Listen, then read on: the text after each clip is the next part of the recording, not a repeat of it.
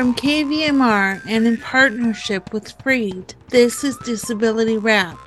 And as a listening for everyday people with real commitment to their communities to run. And we need to see more everyday people with real commitments to their communities to run.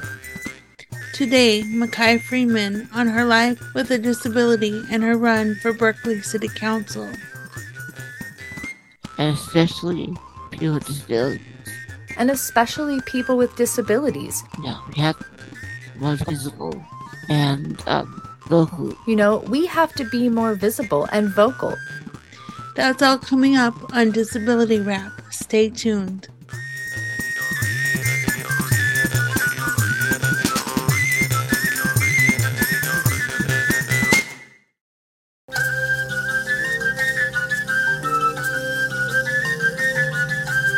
Welcome to Disability Rap. I'm Lindsay Wells with Carl Sigmund. We are joined today by Michai Freeman, a system change advocate at the Center for Independent Living in Berkeley, California. When she was young, Michai developed a neuromuscular disease. Originally from New York, she spent her formative years in Brooklyn and had to ride a bus for 2 hours each day to attend a school for the disabled. At that time, in the 1970s, children with disabilities were not admitted to the school closer to her home. In 1989, Michai came to California to attend the University of California, Berkeley.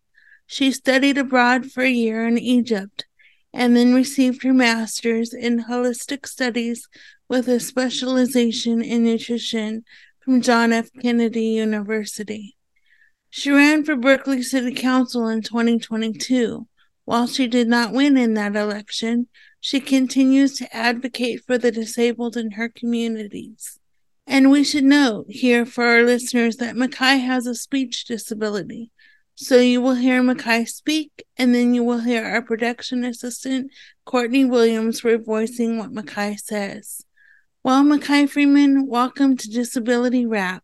We mentioned in the introduction that you were bused 2 hours away to a school for children with disabilities because the local school did not admit children with disabilities. As a child with a disability, how did you handle the bus ride every morning? Actually, for me, in the beginning, it was very difficult being bused so far away. Actually, for me, in the beginning, it was very difficult being bused so far away. Not knowing anyone in the area of the school that I went to. And prior to becoming disabled, I had never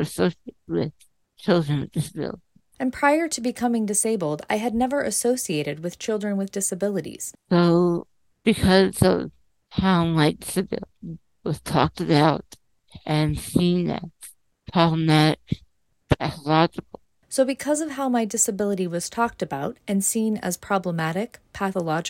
I felt like I was being relegated to an island of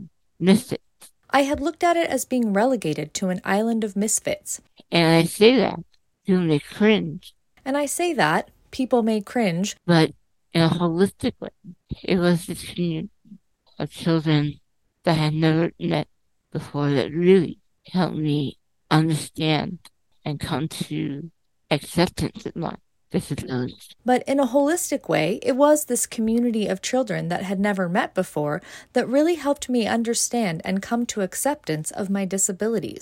thing I learned was how we all were the same. Had the same drive, aspirations, and vision. But unfortunately, because it was such segregation, stigma, and isolation.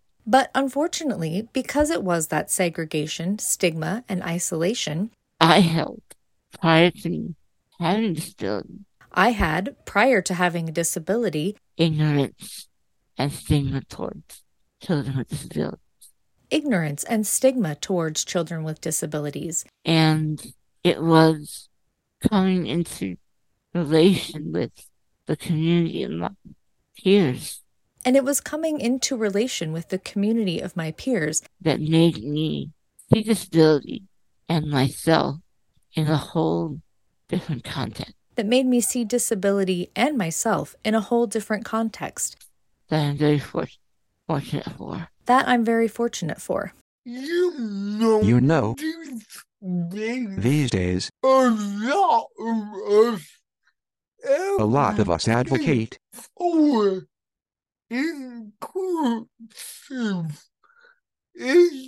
inclusive education, inclusive classrooms.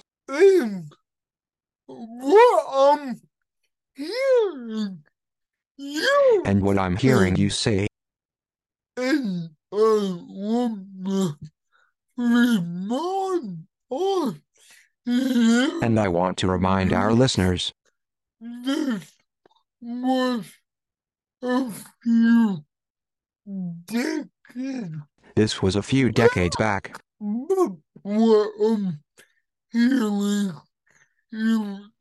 But what I'm hearing you say is that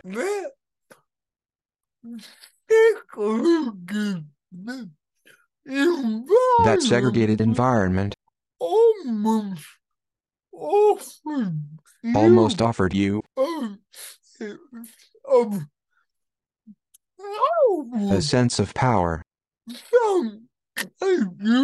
So can you talk more about that? I said because that the way it was in the late 70s to 80s. I say it because that's the way it was in the late 70s to 80s. It wasn't like you could have inclusive environment and a non-inclusive environment. It was all segregated. It wasn't like you could have inclusive environments and non-inclusive environments. It was all segregated. But because we were together. And we still interact with each other as kids and when they friends. And we still interacted with each other as kids and made friends. I'm not saying that inclusive education is not good. I'm not saying that inclusive education is not good.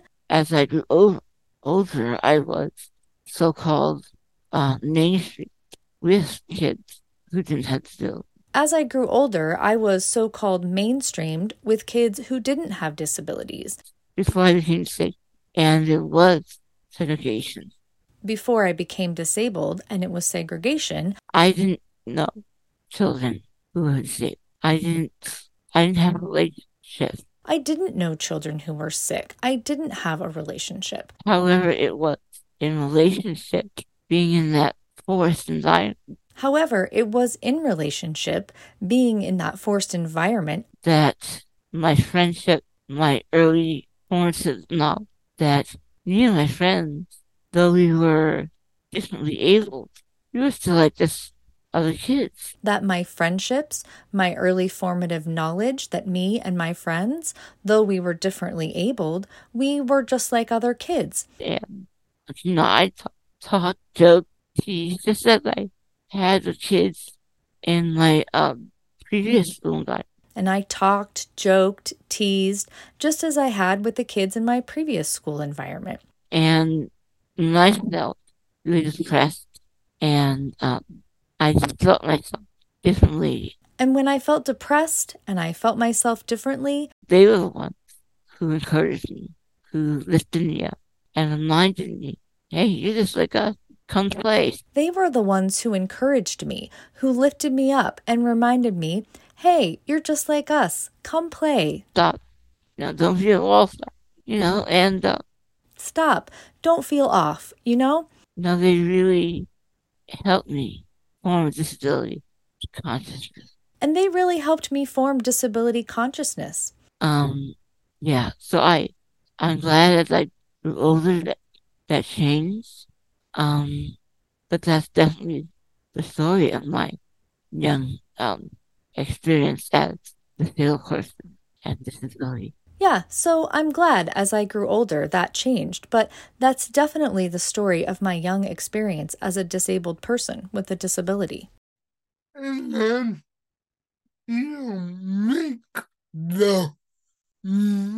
then you make the move. From New York to Berkeley to attend college. What was that move like? And what do you remember of the IL movement at that time? Oh, God. Anyone from the East Coast knows which times are just can be horrendous. Oh, God. Anyone from the East Coast knows that the winter times are just can be horrendous. No, we have no muscle disability in the winter times. My muscles would freeze up. And having a neuromuscular disability in the wintertime, my muscles would freeze up. And it was very difficult to function. At a very young age, I always knew it. I always longed to be somewhere warmer. So at a very young age, I always knew, I always longed to be somewhere warmer. And at that time, I think in the 80s, Baywatch was on. And at that time, I think the mid-80s, Baywatch was on. And it was such wonderful looking at the TV in wintertime, snow, seeing people, in the sun, on the beach. And I was, oh, gosh, it's been a great one. California. And it was such wonderful looking at the TV in wintertime, seeing people, in the sun, on the beach. And oh gosh, it'd be great one day to live in California. Well, for me, it's the realization that would happen, college going away. Well, it's funny, the realization that would happen, college and going away. And, California was, I dreamed a very special teacher, my resource teacher. And, California was a dream. So when it came that time to think about college. I had said my guidance counselor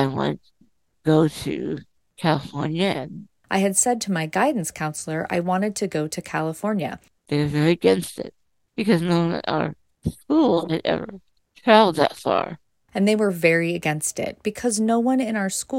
traveled that far. So I grew up in a West Indian family. And I was, at a young age, I was exposed to Buddhism. And within me, I've had great determination. Because I always told and reinforced dream big dreams. And to follow through with my dreams. And that was the dream I had to go to California for school. Because it's warm. And I wanted to finish college. I couldn't see myself existing the cold winters of New York.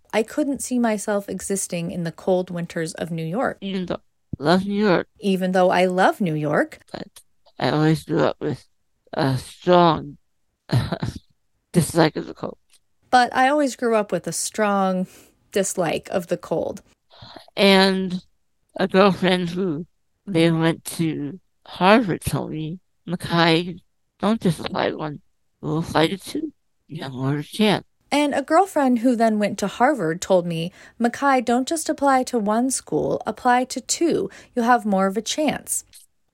didn't know much about Berkeley at all. But I said, okay, well, I'll apply to University of California, and UCLA. But I still said, well, I'll apply to University of California and UCLA.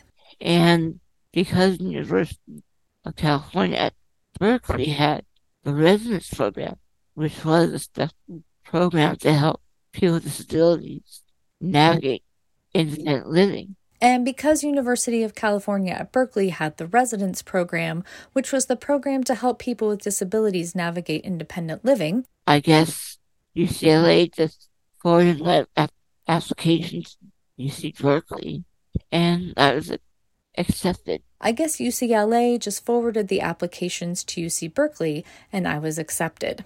And for a lot of players, being very scared, admit, because that's the farthest I ever traveled. And through a lot of prayers, being very scared, I'll admit, because that was the farthest I ever traveled. I stayed in Berkeley and lived in dorms. I stayed in Berkeley and lived in the dorms. Thankful to Ed Roberts, who paved that way, and all the disability activists and before. Thankful to Ed Roberts, who paved that way, and all the disability activists that came before. So, I credit being the beneficiary of the independent movement. So, I credit being the beneficiary of the independent living movement. Which, of course, started in Berkeley.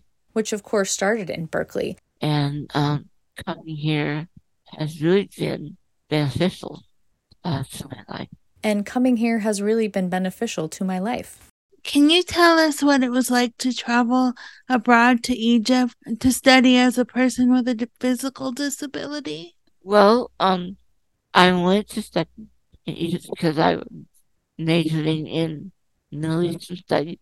Well, I went to study in Egypt because I was majoring in Middle Eastern studies. And I thought what better way to learn the language, the culture, by studying abroad. And I thought, what better way to learn the language and the culture by studying abroad?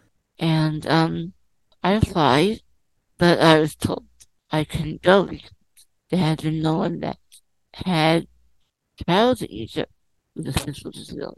And I applied, but I was told I couldn't go because there had been no one that had traveled to Egypt with a physical disability. And I was told that was impossible. And I was told it was impossible.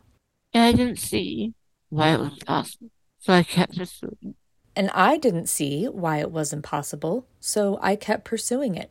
And of course, I didn't know this until the disability laws at that time, but they couldn't just say no or, deny me that apply when I qualified. And of course, due to 504, now I didn't know this because of disability laws at that time, but they couldn't just say no or deny me that opportunity, and I qualified. So I kept pursuing. And at the time I didn't know that the champ had called my mother and, just really questioned, our sanity. I didn't know where it was going. And at the time, I didn't know that the chancellor had called my mother and just really questioned our sanity. Do you know what your daughter is doing? And it was probably I knew there was no accessibility to say, the States. And I knew it was crowded. I knew there would be no accessibility per se, like the States. But again, I figured that determination, having really great attendance time, we could persevere. But again, I just figured that with determination, having a really great attendant at the time, we could persevere. It was an effort in being determined to make a way when there was no way. It was an effort in being determined to make a way where there was no way. And it just, people were very hospitable, very helpful. And the Egyptian people were very hospitable, very helpful. At times they had carried up whole flights of stairs At times, I had to be carried up whole flights of stairs, across railway tracks, and it was a shared effort and a beautiful experience that I treasure even now. And it was a shared effort and a beautiful experience that I treasure even now. And it took a lot of determination and creativity. And I'm just so grateful for those people who supported me and also helped me during that journey. And I'm just so grateful for those people who supported me and also helped me during that journey. And prayers. I'm a big proponent for dreaming big dreams and deep prayer. And prayer. I'm a big proponent of dreaming big dreams and deep prayer. And in my experience, it has proven to be in terms of prayer. And in my experience, it has proven to be, in terms of prayer, the one thing that has always made a way when seemingly there was no way. The one thing that has always made a way when seemingly there was no way. And so this is what I would like to convey to young, old, middle-aged people. And so this is what I would like to convey to young, old, middle-aged people. Especially those with different disabilities.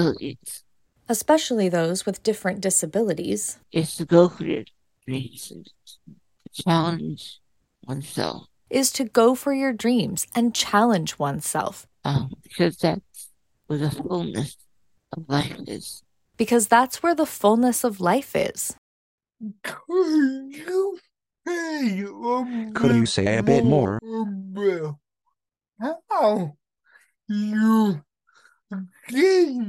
about how you gained so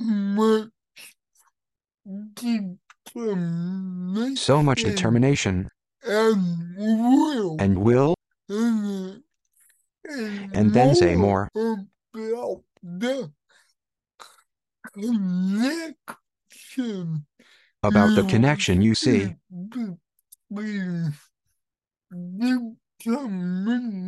Between determination and prayer. One thing that we learn is that our faith can make the possible. Impossible possible.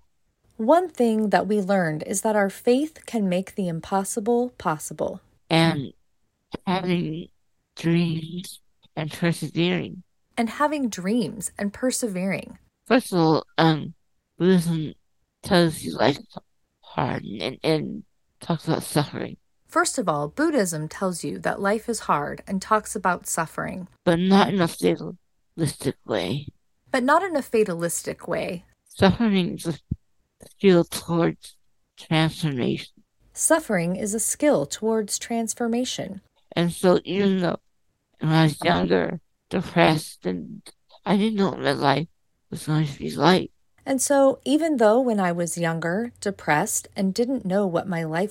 to be like.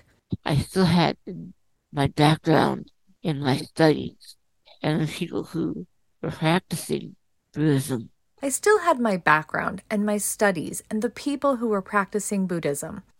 grew up with that reinforcement. So it was just something that was, I guess, ingrained in my consciousness. And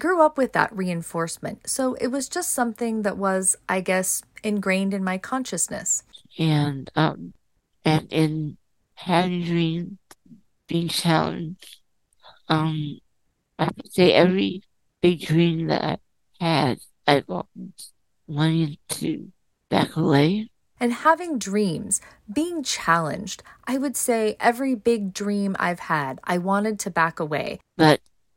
the courage to do one big thing gives you the strength for the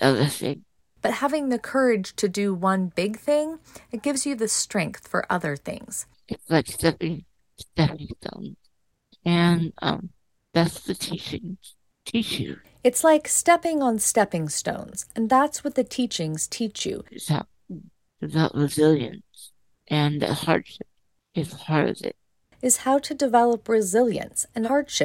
of it. So it was a great benefit to learn that information early in life. So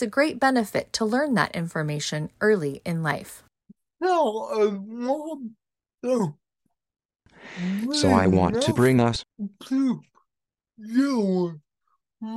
your run for City Council. They're in Berkeley. What was that like? I decided to run for City Council out of deep frustration.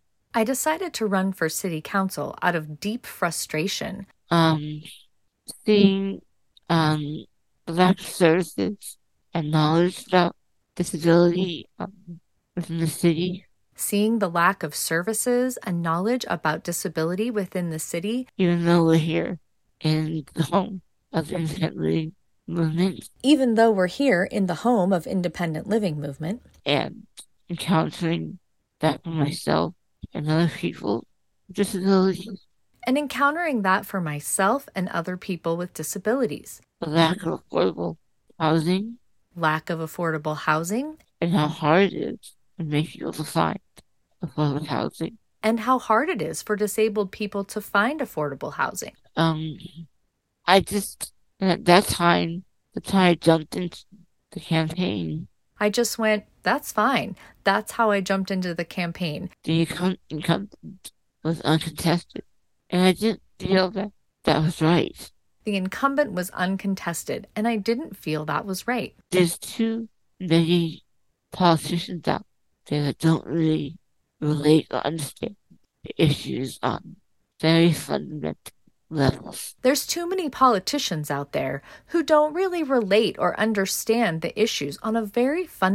levels. And I feel I need to see more everyday people with real commitment to their communities to run.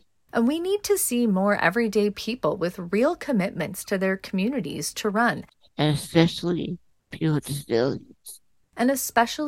with disabilities. No, we have to be more visible and vocal. Even when society wants to silence us. And what advice do you have